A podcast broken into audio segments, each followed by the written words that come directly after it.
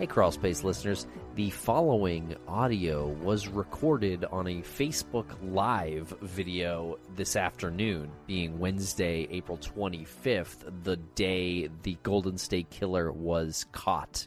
And so we talked to Mike Morford of the Criminology Podcast and TrueCrimeGuy.com. And he's currently doing a podcast on the Golden State Killer. So check it out. It's about 27 minutes of interview and chat about the Golden State Killer. So, three things you should do one, subscribe to Criminology. Two, order and read I'll Be Gone in the Dark by Michelle McNamara about this case. And three, come see us at CrimeCon in Nashville on May 5th. We are going to be talking more Golden State Killer with Billy Jensen and Paul Haynes, who both helped work on the book and finish it after Michelle's passing. So if you are going to CrimeCon, check us out. We're doing a live podcast at 4:45 p.m. on Saturday, May 5th. So please follow us on Twitter. We're on Instagram and Facebook as well. Thank you. Hello, Facebook. What is up? We are Crawl Space. I am Tim. That's Lance. That's Chloe. Hey. What's up? We're here in the Crawl Space studios talking true crime. We are fired up because we had our plans derailed happily by the news early this morning, and uh, we have Mike Morford here with us. I think I think he deserves to at least be the first one on this show to make the uh, yeah. make this announcement. So welcome, Mike. Welcome, Mike Morford of the Criminology Podcast and TrueCrimeGuy.com. Hey guys. Tell us what happened today. Well, uh, the a little bit of news: the Golden State Killer, East Area Rapist, was arrested. Um, it happened overnight, and uh, you know they have DNA which positively links them, so it's a it's a pretty solid case, and it's uh, kind of mind blowing to to wake up today and, and not have you know some of the questions I had yesterday. so many questions and so so many like different feelings about it. Um, just you know, just a little bit of news. Just the, one of the most prolific serial killers and rapists in American history uh, Has now been captured. has now been captured. On this is the fortieth anniversary of his first victim. Is that accurate? It's the 41st. It's it's coming up on uh, 41 years. Last year, uh, 2016 actually was 40 years. Um, so it's actually coming up on 42 years. So you do the podcast called Criminology, and in season two of Criminology, you talk about the Golden State Killer or East Area Rapist or Original Night Stalker. Those are all of his monikers, perhaps in addition to others. Um, so this one hits really close to home for you, right? I mean, you're currently still releasing episodes about this guy. Yeah, it's a, we actually recorded episode 10 last night, and while we're recording, I'm getting these texts and I'm looking at them, and I'm like, oh, this is somebody else contacting me saying that the the case has been solved, and I'm like, okay, I'll just wait till we're done recording, and then I'll I'll check it out. And as soon as we got done recording, I checked it out. Within 10 minutes, I I knew it was true, and I was like, wow, that's you know, it's it's kind of weird because we're 10 episodes into 12 episode season, so now we're like, how do we segue into this and finish what we wanted to do and not miss any part of the story, but still get this information out there? So that's what we're sort of wrestling with right now. So okay, take us through those those uh, minutes then. So you saw you saw a message that this case might have been solved, and you kind of just ignored it and finished the podcast. And then you said afterwards it took you about ten minutes to find out that it was real. Take us through that. What happened? What were the steps you went to confirm that that was real? Well, the, the first message I got was from somebody that I don't really know very well, um, and I sort of, you know, I, I didn't want to say I didn't trust them, but I you know, there were other people that I wanted to check with first before I gave that any consideration. And then, you know, I reached out to one good contact that I have. And when I say, hey, did you guys catch a break? He'll usually say no. you know, it's, uh, but this response was a little bit different. Uh, it was, uh, it was more of a, a smiley face, so to speak, uh, response. So that right away caught my attention. Then I, you know, short time later, I, I checked with somebody else that I knew and, they gave me a little nugget of information, and then you know, minutes later, I'm I'm talking to one of the family members of one of the victims, and we're sort of just dazed talking to each other, like I can't believe this is over. You know, it's I mean, there's still a long ways to go because you have the you know the penalty phase and and trial and, and all the other stuff that goes along with it, but at least now there's a name and a face to to this guy. So uh, it's it's it's been kind of weird. It's been a weird uh, 12 hours, I guess. And what is the name? It is Joseph. Oh, geez, I forget now. Joseph DeAngelo. Um, I've only said said it and wrote it probably a thousand times today. so Joseph, um, he's a 72 year old guy from Sacramento County. He's he's kind of uh, a mystery to some of us because a lot of people have a, a huge list of names of, of potential people that might be involved in this guy from what I can gather wasn't on anybody's radar. Okay, yeah, that was my next question was uh, was this a name that you had heard that had come up in uh, your work? Yeah, this, this is a name I hadn't heard at all. Wow. Um, and you know, there's some speculation out there about what he did. I don't really, you know, know for sure about his history of jobs and, and things like that. But you know, there's some information out there that he might have been a police officer at one time and then there's the Visalia ransacker, which is a, a case that a lot of people thought was, you know, the same offender in Visalia, California, prior to the East Area Rapist. And there's some evidence that he was also that offender. So, so this is going to just open up even more. Uh, I, I think in the end, it, it's going to be safe to say this guy is probably the biggest serial uh, offender in U.S. history. I, I think that's where we're going to wind up. Well, easily. What's his? Uh, what are the stats on him as far as the uh, the murders and the and the rape count? Well, they have him down for 12 murders, uh, 50 rapes. Um, if he is the Visalia ransacker, then um, there's uh, attempted murder of a police officer. There's a murder of a of a, a college professor, and he committed, you know, a hundred home burglaries uh, in that town. Um, and these are just what we know of. I, I think there's going to be a lot more murder victims and rape victims out there that you know maybe will never be linked. Um, yeah. But it, at the end of the day, I think he's just going to go down as probably the biggest serial offender in, in history. Okay, and so there's a press conference that's going to start in about 20 minutes um, out of Sacramento. Uh, they're at the prosecutor's office. So some people in the in the Facebook live chat are asking. Patrick says there needs to be more oversight over public servants and government employees. The fact is, this guy was a cop for six years. Mike, what gives? Yeah, it's it's you know a lot of people speculate that maybe he was a cop and maybe he had some kind of training or inside information. Don't know how much of that's going to turn out to be true. That's why I, don't, I can't really comment on how much of that is accurate uh, until we get all the facts. But um, you, you know, from what I read, you know, it seems like he was kicked out for after shoplifting a couple items and kicked off the force due to that. Um, and then after that, I don't know what he did. You know, that's something that I'm sure more information will come out, and you know, over the next days and weeks, I'm sure a lot of stuff will come out about the guy. But um, you know, some interesting things. This case sort of stalled in 1981. He he was offending and raping and murdering steadily up until 1981, and then he stopped. And then in 1986, he came out for one more murder and rape, and then he disappeared after that forever. Well, those two years, 1981 and 1986, were the two years that his two of his children were born in. Um, so who knows if that's going to have some kind of contributing factor in it.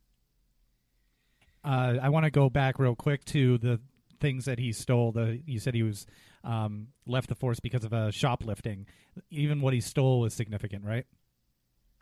Yeah, the the one of the things was kind of odd was dog repellent. And I don't even know what that is, to be honest with you.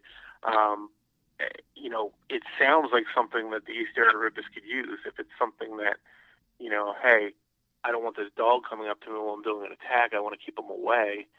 Uh, or his scent. Maybe he was worried about his scent being um, tracked after the crimes, which they did use bloodhounds to track the East Area Rapist crimes. So maybe this was his way of trying to cover his scent to to give himself uh, some extra time or some kind of protection. Yeah, we were curious about the dog repellent too when we read about it because it was something we didn't know about either. I have a cat at home and I have cat repellent spray that is used to spray on furniture to make it so they're they don't want to go on it. So we were thinking maybe he was using dog repellent spray, which is usually like citrus scented to make dogs not want to jump on you. So maybe he was concerned about um, a family dog attacking him, which had happened in the past.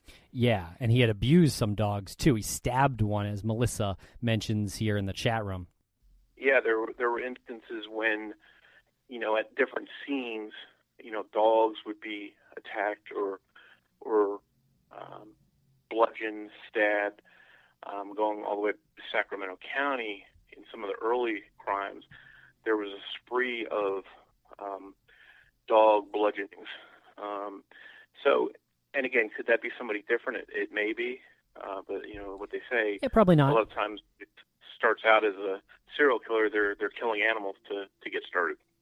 Yeah, and once uh, if if anyone out there. Uh, first of all, thank you for joining us on, on this Facebook Live. But if anybody out there has not read um, I'll Be Gone in the Dark by Michelle McNamara, it's such an amazing book and looking back on it now and looking at this guy's history things just start falling into place like the fact that he you know was seen military crawling towards one of the homes and this guy was in the military. He was in um, he was in the navy and, and in vietnam. And uh, you know he was a cop for six years and you just said it never occurred to us on our end that he might have bought dog repellent to uh, throw his scent off of any dogs that were that the police were employing to track him. That you know these things all of a sudden these things are just like starting to click. Yeah, and I, I think at the end of the day there'll be some things that where people go exactly that's what I was thinking and that's what we suspected. But I think there's going to be a lot of things that you know people didn't expect that are going to come to light. So it's it's going to be interesting to see what happens over the next you know several weeks, months, whatever it takes to get to a trial um, and see what comes out from that. As Brian in the chat room says, I wonder if dog repellent could account for some of the odd odor being reported by some victims. And that was exactly where my head went too, uh, Brian. Yeah, what do you think about that, Morph? Yeah, some some of the cases there were uh, odd scents reported by the people, sour smells, things like that. Um, at a couple crime scenes where the dogs were tracking this guy, um, they acted very erratically, and they couldn't really explain why they were uh, acting that way. You know, a couple theories were put forward that it's possibly because he had a disease or he was a drug user, um, but who knows? Maybe that um, you know dog repellent is something that could come into play in, in causing that behavior in the dogs. Okay, so just to reset here, real quick, everybody, the Golden State Killer has been arrested and uh, his name is Joseph James DeAngelo. And he was uh, he was arrested on two warrants for murder out of Vallejo County, right, Mike? In Ventura County. I'm so sorry, uh, Ventura County.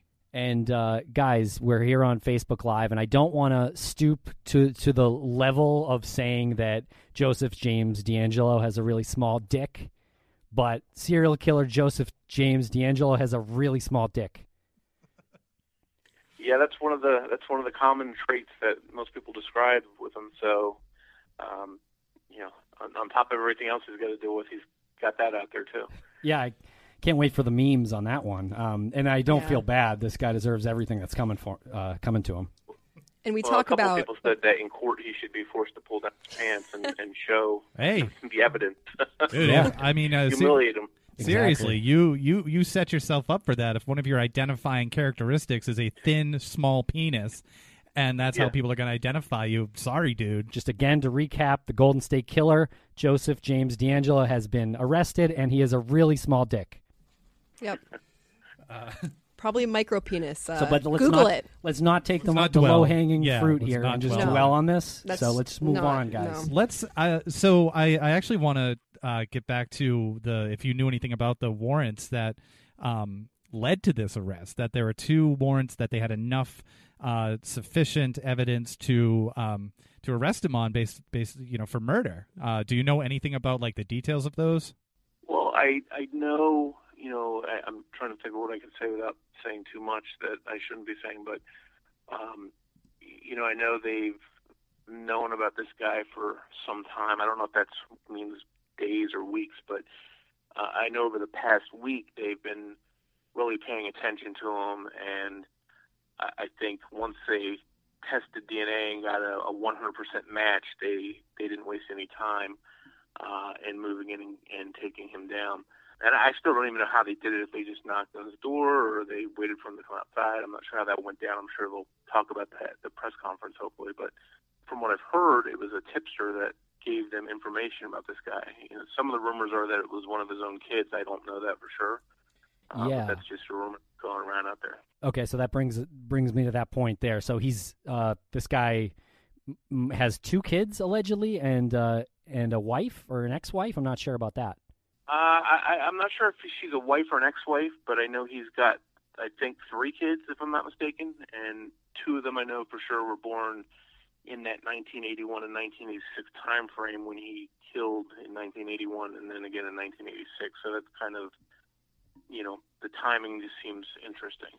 Mm. But then there's there's so many different avenues that'll open up now because in some of his crimes down in Southern California, for example, in Santa Barbara especially, um, he's suspected of, of burglarizing some homes in the area, and he was witnessed with a young female along with him. Um, so that opens up the possibility: did this guy have an accomplice? You know, a female accomplice? Was it, you know, you know? I don't want to say his wife. I don't know what their marital situation is, but if it is an accomplice, who is it? You know, so there's some things like that that that need to be looked into a little bit further. And I hope in like subsequent and upcoming proceedings that's not forgotten that there are reports of a potential female accomplice and maybe she can be identified. Absolutely. That's that's something that maybe she can you know, maybe she was only aware he was robbing houses and didn't know he was actually killing people or raping them. Mm. Um, so that's that's something that hopefully they do get to the bottom of and see if he was the same person that was witnessed with the with the female, and then you know maybe that'll put some more puzzle pieces together. In an article from uh, Heavy.com, it lists out some bullet points of uh, this guy in the case. One of the things that they talk about is this this very subject, whether or not he had a wife and ch- and children, and we know that the Golden State Killer was known to call and taunt uh, the surviving victims after the attacks. And I didn't realize this, uh, but in um, according to the police, in, in one call, the victim said a woman and children could be heard in the background, leading to speculation that the suspect was married with kids. So we're talking about someone who might have done this in the living room while his wife and kids were in the kitchen or something. Yeah, and that's that's a possibility. I know in one instance there's a call that was actually recorded where it sounded like a woman and children talking, but that actually turned out to be um, something in the background on a television show that was, you know, being watched by the person that received the phone call. So, ah. you know, it's possible that, that there were women and children in some of the calls. Um, I, I know at one of the crime scenes, uh, the person the victim thought that he said Bonnie. You know, Bonnie doesn't like it when I do this stuff, and he was very specific about the name Bonnie. Well, you know, one thing I found today myself when I was searching was that this guy was engaged to a, a girl named Bonnie that uh, they had an announcement in the newspaper and then they never went through with the marriage. Wow. Coincidence? you know, maybe not. Maybe probably not. Maybe she was the the motivation for this. Who knows? But yeah, yeah, exactly. But it doesn't mean that she was with him. Doesn't mean she was his accomplice, but uh, accomplice, but could have absolutely been part of the motivation. Sure. Haley in the chat room says, "How long do you think he could have been on their radar, meaning law enforcement?" And uh, I think the answer is it, it, can't be very long, right? Because they've had uh, this guy's DNA for a long time, but they never had this positive match, right? So I know it's kind of difficult trying to piece how they got him uh, together, but they couldn't have known about this guy very long, right? Yeah, I think it was probably, if I had to guess, I'd say over the past few weeks. Um, again, I'm going to try and get some more clarification on that, but I think this is something that came along, uh, you know, not yesterday, but I think they've been working on it for for uh, some time now. Um, but I think over the past week or so, they really zeroed in on him and and got down to taking him down. He was arrested in Citrus Heights, which is how far away from his or the Golden State Killer's stomping grounds. What I'm asking is how long did he stay in that area? Well, the Golden State Killer, when he was in Sacramento County, he was bouncing back and forth between uh, Rancho Cordova, Sacramento, uh, Carmichael, Citrus Heights. He was bouncing back and forth all over the place, and he attacked in Citrus Heights. Um, so that entire county was, you know, the eastern half of it at least wasn't off limits to him. He was bouncing around pretty pretty good. Um, so he lived in some of the areas where he, you know, struck. Do you think? I mean, all this attention lately on this case, your podcast, um, Michelle's book. I know there's a couple of documentaries about the case that have uh, come out in the past year or so. Yeah, I have to ima- we have to imagine uh, all this helped contribute to uh, him being caught, right? I think so. That's my gut feeling. Is that you know, especially for younger people, younger people that are probably you know 30 years old or less, might not have been that familiar with this case. And I think seeing this, you know, seeing these shows, hearing about these different podcasts, these books, maybe inspired somebody to take a closer look and say, hey, that sounds like it could be my dad or my uncle or, or something like that. Um, so I think having the, the attention that it's had over the past year and a half, two years, has really, really helped the case to to reach a bigger audience and maybe led to the lead that that brought this guy down. Just uh, like for some perspective here, right? Like uh, this book, the I, will be gone in the dark. Like me and Lance were talking about it earlier. Like uh, like this book was already kind of the modern day in cold blood, but uh, for God's sake, like this this makes it like like an epic, legendary book at this point.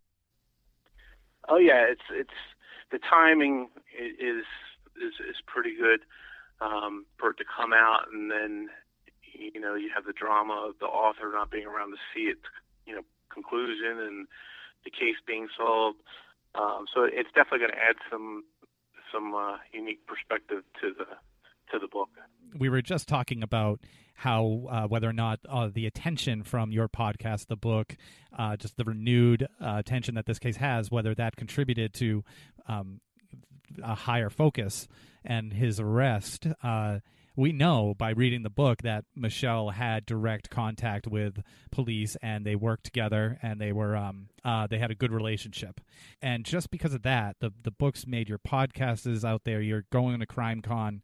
Um, I don't know where. Well, I don't really have much of a point other than it. It's so exciting to be in this realm that you can, you know, wake up in the morning and you have this news, and I'm just excited for you for doing the yeah. doing the podcast and and having some fruits of your labor be right there. Paul Haynes, who was one of the contributors to finishing Michelle's book, Billy Jensen, who was the one of the contributors uh, to finishing her book. Um, and Patton Oswalt, her husband, who has just been supporting her book since her death, and uh, it's just it's it's just fucking amazing that we can be in this in this world where we dropped everything today and 40 years of of terror has been has been arrested. Yeah, I mean there was nothing else we could have talked about today. Like we had planned to talk about a few other cases today on this live show. We had planned this live show, but we uh, realized very quickly this morning, probably before the seven o'clock hour this morning, that we couldn't talk about anything but this. Right uh, today. So yeah, congratulations, Mike. This is uh, an amazing day. I I know this is going to be a day that you'll remember forever, and uh, just want to say congratulations on all the work you've done, and uh, really appreciate you helping put this uh, motherfucker uh, to to bed.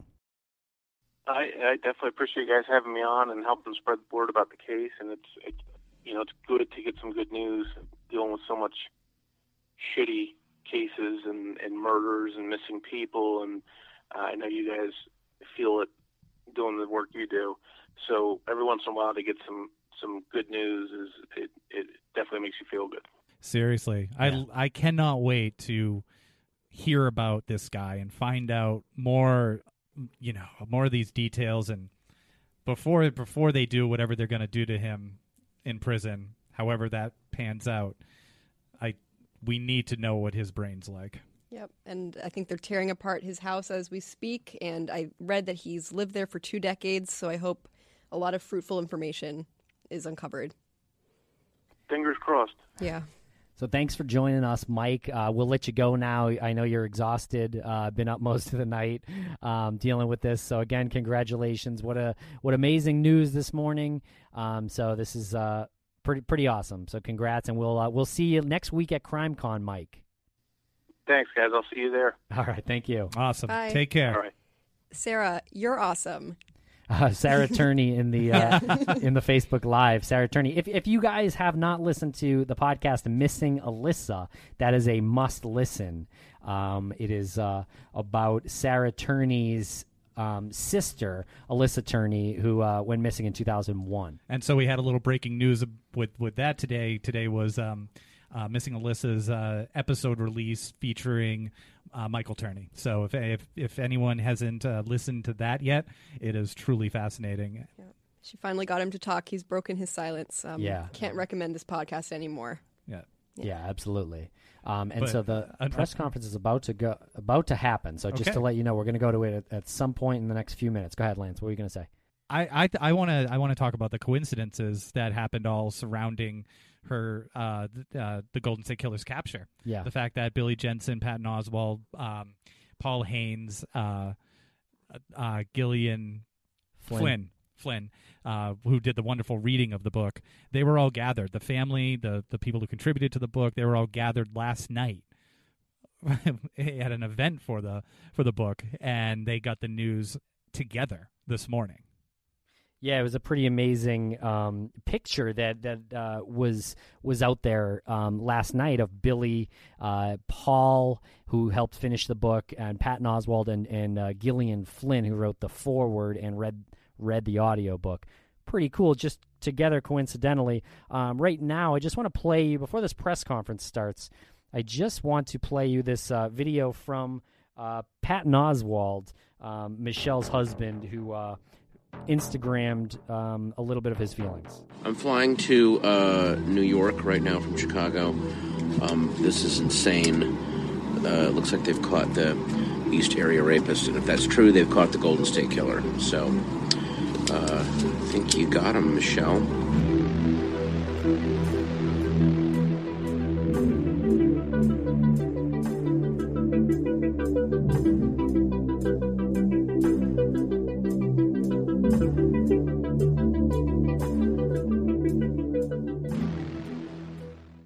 When a person goes missing, their loved ones often find themselves overcome with worry and grief. Bruce Maitland started the 501c3 nonprofit organization Private Investigations for the Missing because he knows this feeling all too well. When Bruce's daughter Brianna disappeared in March 2004, he was surrounded by licensed private investigators dedicated to finding her.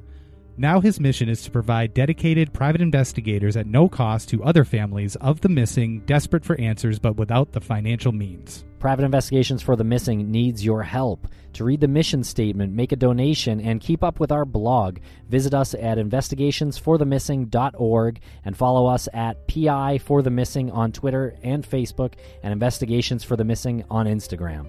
Because forever is too long to wait.